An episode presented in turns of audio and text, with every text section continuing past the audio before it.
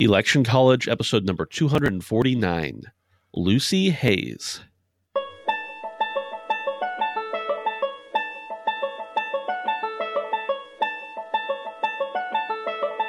Let's throw a political party.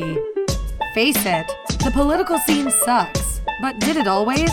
It's time for Election College, and class is in session. Now, your hosts, Jason Goff and Ben Smith.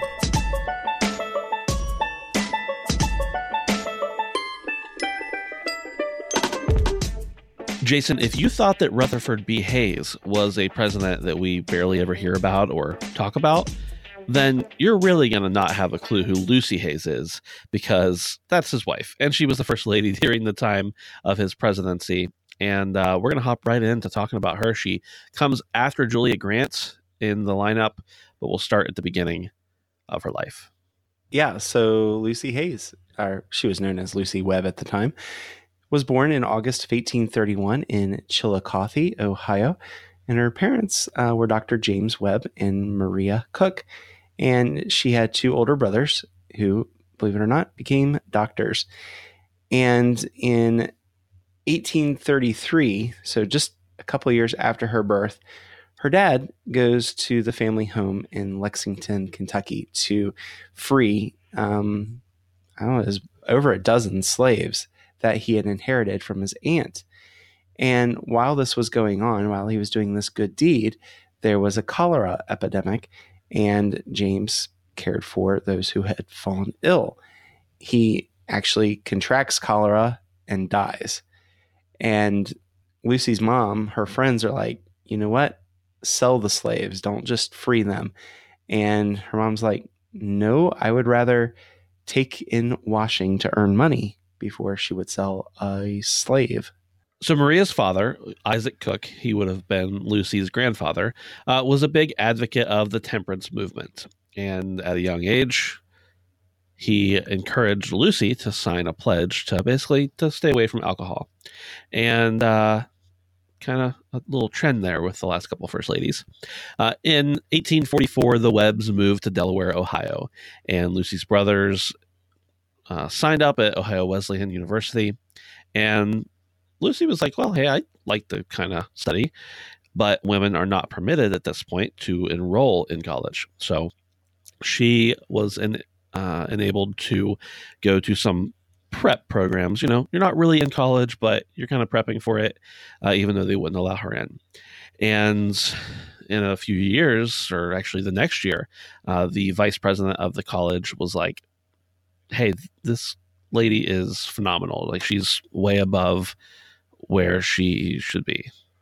So uh, a few months later, Lucy travels over to Cincinnati Wesleyan Female College, uh, where she was allowed to attend, and she graduates there in 1850. And, uh, you know, most people or most women at this time in history were not very well educated, or at least not allowed to be very well educated. If they wanted to be educated, they had to learn on their own. And so uh, Lucy's kind of ahead of the curve at this point. Yeah, she's writing essays like Is traveling on the Sabbath consistent with Christian principles? And uh, she also wrote an essay called The Influence of Christianity on National Prosperity. So she was definitely not a lightweight when it came to academic and social and religious writing. So she meets Rutherford at Ohio Wesleyan University, and she was 14 years old when they meet. Rutherford was 23, and Rutherford's mom is like, Hey, that's a really cute girl there. You need to go after her. And Rutherford's like, um, I'm not a creeper. she needs to uh, grow up a little bit and um, we'll just leave it at that. So in 1850, Rutherford's older sister Fanny says, Hey, you need to go visit Lucy. This sounds like a 1950s pop song, doesn't it? Maybe that's where all those songs were inspired from. Some of them are creepy, dude. Man, Ben, if you listen to some of those oldies, even some 80, 80s hair metal songs are kind of. They are. And I just, yeah. I don't know. I mean, yikes. Anyway, I digress. So in 1850, Fanny, Rutherford's sister, is like, go visit Lucy. You need to, you need to meet her again. She's grown up, and wow, I'm quoting lyrics from another 1950s song.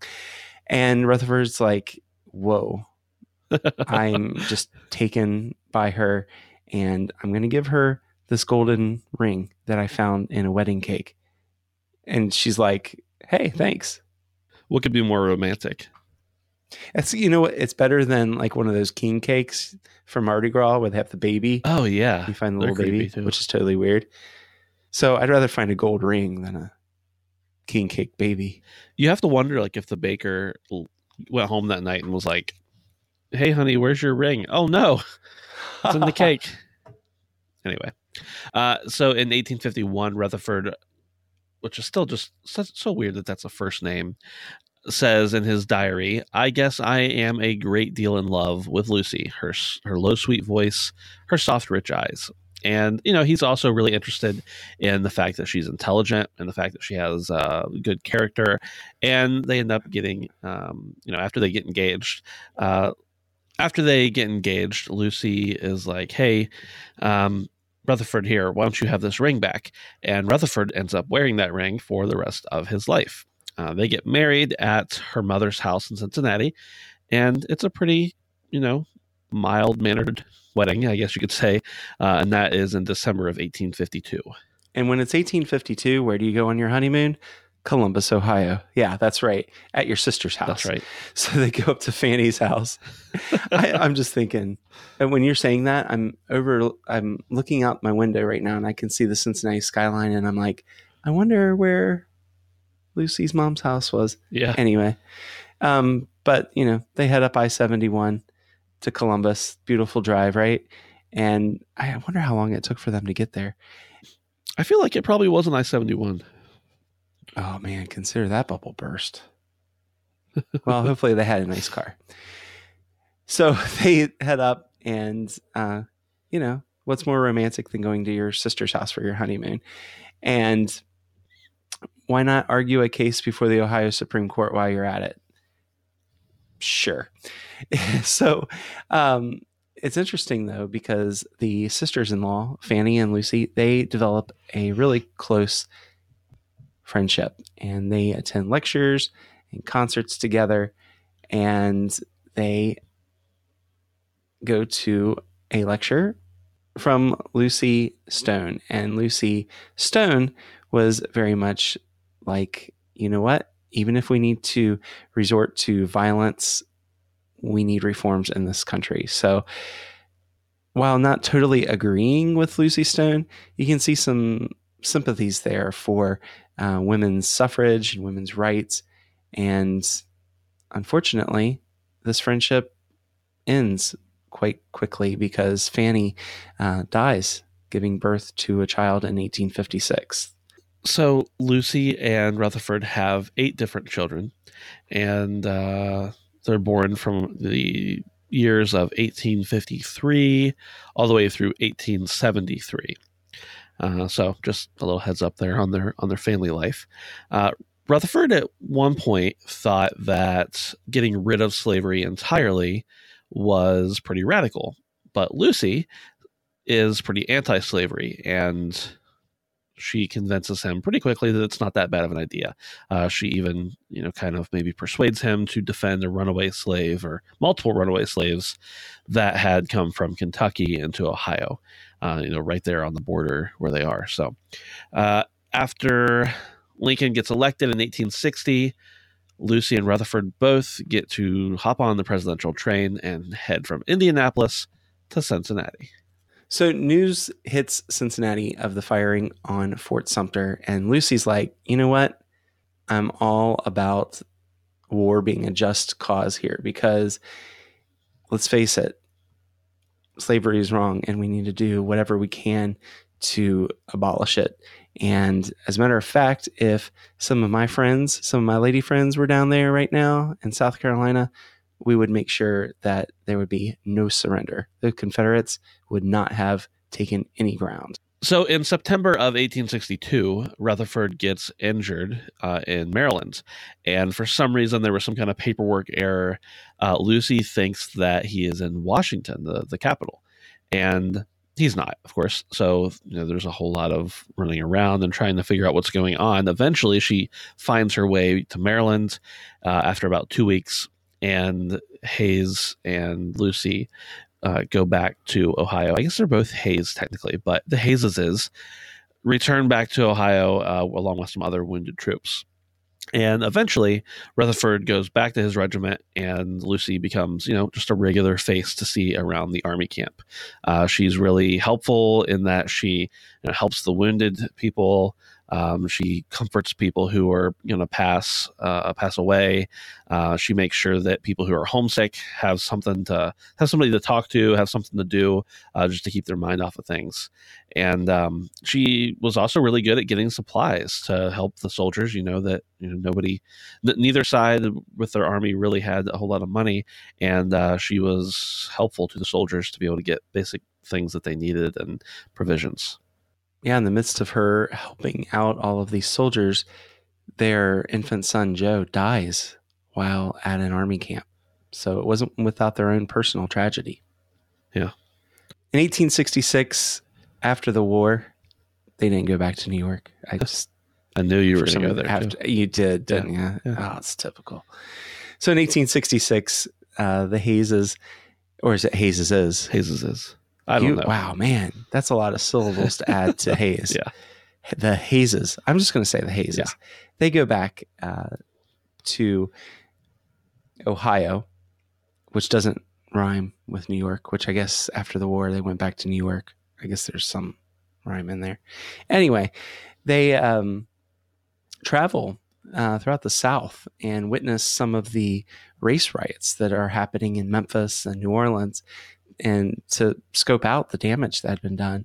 And she is doing her best to have a pulse of what is going on around the country, especially when it comes to racial and the the disenfranchised people.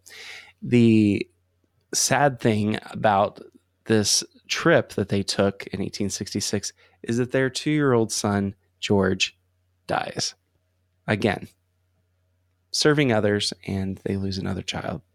So the presidential election of 1876 rolls around, and of course, it takes a little while for Hayes to be declared the winner, uh, about five months after Election Day. And as a matter of fact, uh, it's so far delayed that the Hayes board a train, they head to Washington, and they're not even sure if Rutherford is going to be the president elect. Uh, so eventually, they figure it out on their trip and everything, but yeah, it's kind of a mess at first. When they first moved in to the White House, the funds for the White House to be restored uh, were not exactly available. And part of that's because of Reconstruction and the Civil War and all that kind of stuff. So Lucy goes up into the attic, which I didn't even know there was an attic in the White House, but apparently there is, and gets a bunch of old furniture and everything. And rearranges things around so that you can't see, oh, I don't know, the holes in the carpet and drapes. so uh, she is really uh, ingenious in that respect and, and makes do with what she has. It's kind of interesting because while Rutherford was the governor, Lucy would go with him to visit prisons and uh, institutions, everything from institutions for the mentally ill and facilities for uh, deaf folks, mute mute people. Um, but one interesting thing is is that she and her friends helped establish a soldiers' orphans home in Xenia, Ohio.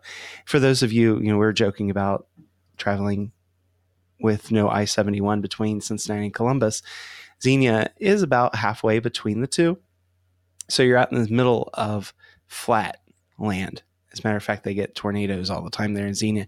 But the structures for the orphans home are still there.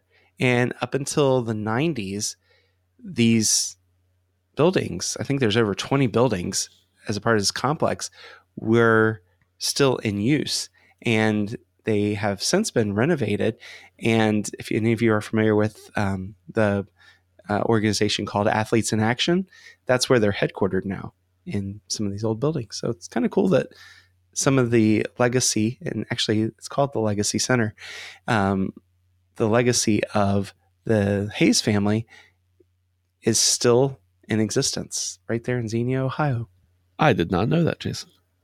Yeah, you have to go visit sometime. It's pretty cool. Yeah. Actually, I attended a banquet there and they're all these famous athletes. It's pretty crazy. Yeah. Nice. I've stopped in Xenia for like the gas station or a restaurant or something thousands of times going back and forth between my house and yours, but maybe not thousands, but you know, a lot. Yep, it's a good place to get gas. So, thanks to those who had come before her, uh, the First Lady position was incredibly more prominent nowadays whenever Lucy gets into office. And of course, there are many female uh, journalists and reporters and everything like that. And so, of course, they want to cover the First Lady. And this is, you know, before the days where uh, the First Lady would really have their own staff and they would have their own calendar and things like that. Uh, but this is kind of developed a little bit uh, in, in, some respects with Lucy Hayes and uh, the role that she takes on. Uh, she was uh, really the first one. We've talked about the title of First Lady before, but she's really the first one to be really widely referred, uh, widely referred to as the First Lady by the press and things like that. And this is also uh, one of the first times where people get to see some sketches of the first lady from the inauguration. And as we know, you know, those are big to dos. You're going to have really fancy clothes. You're going to have a really nice gown. And uh, there's uh, going to be a lot of attention centered around that. Uh, somebody from the New York Herald says Mrs. Hayes is a most attractive and lovable woman. She is the life and soul of every party. For the mother of so many children, she looks youthful. Yeah. So you've heard people accuse uh, Mrs. Hayes of being, quote, Lemonade Lucy, but that term didn't come around until well into the 20th century. So if you ever hear anybody talk about how she was called Lemonade Lucy while she was alive, that's just not true. And she was the life of the party. And yeah, they were teetotalers, but they still had a good time. So you can have a good time without, you know, drinking alcohol. And um, some of the cool things that happened during the Hayes administration were bathrooms were installed and running water and the phone. Well, it was kind of a crude version of the phone, but that happened. And Lucy used a typewriter and a phonograph, and she really got a kick out of expanding the greenhouse and using the uh, the fruit of that greenhouse, the flowers, to um, really brighten up the building.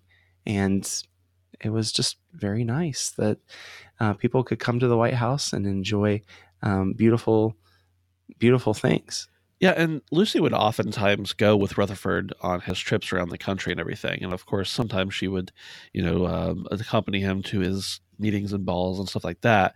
Uh, but a lot of times she would go to things related to the arts, the Academy of Fine Arts, Philadelphia School of Design for Women. Uh, the uh, she went to the Women's Medical College in Philadelphia. Uh, she'd go to schools and orphanages and stuff like that. And so we know there's a possibility that other first ladies would have had their own schedule, uh, but this is the first documented one we have where yeah, she is a celebrity in her own right, uh, going around meeting people. People want to meet the first lady, not just the president's wife. Yeah. So, among some of the other things that she um, did in her role as First Lady is she uh, advocated for the completion of the Washington Monument.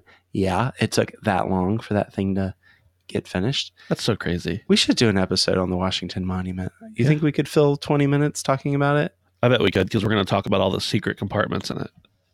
Oh, yeah. Yeah. In, in the basement. That's right. The basement of the Washington Monument.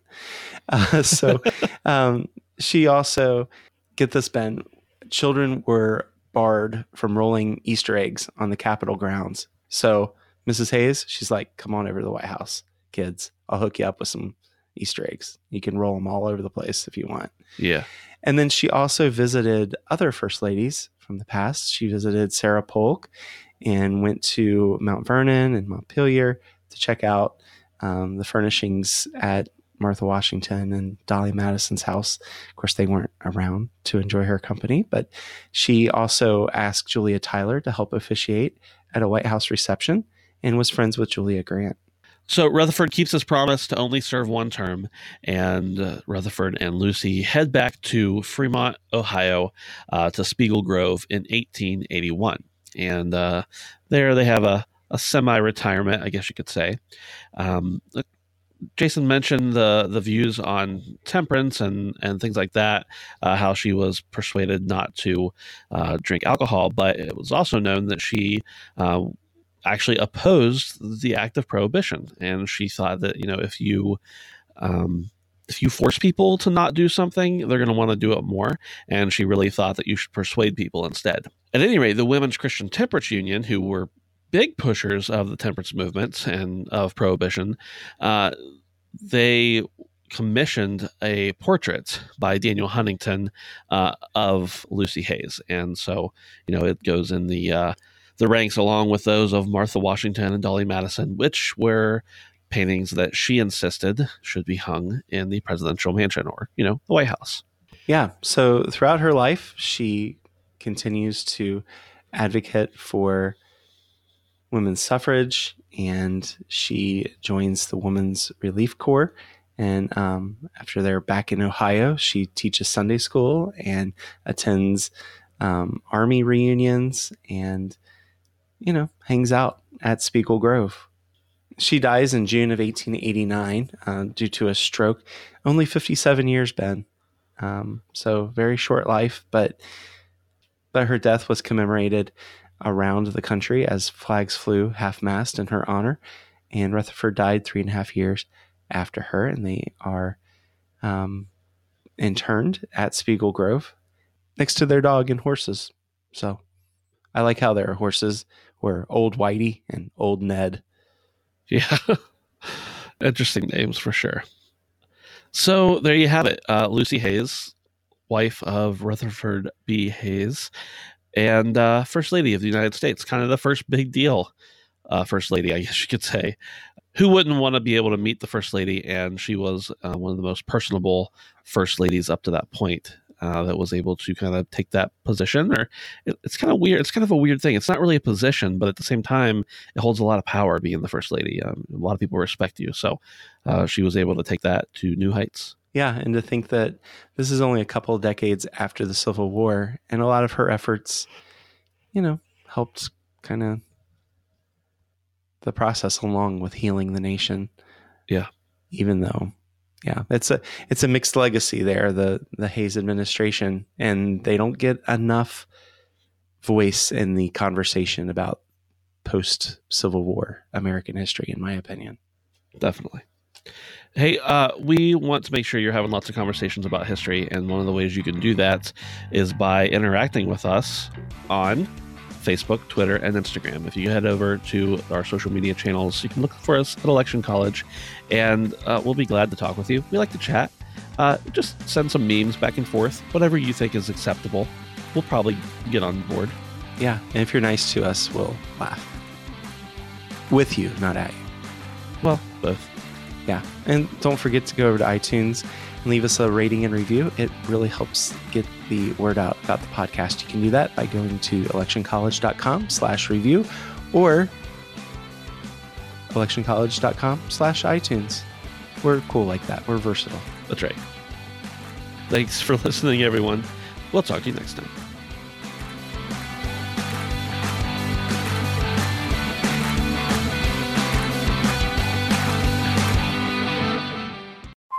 Hey, Drew Scott here, and I'm Jonathan Scott, reminding you that life's better with a home policy from American Family Insurance. They can help you get just the right protection at just the right price and help you save when you bundle home and auto. Kind of like Goldilocks and the Three Bears. It'll be just right for you. We love a custom build. American Family Insurance. Insure carefully, dream fearlessly. Get a quote and find an agent at amfam.com. Products not available in every state. Visit amfam.com to learn how discounts may apply to you. American Family Mutual Insurance Company SI and its operating company 6000 American Parkway, Madison, Wisconsin.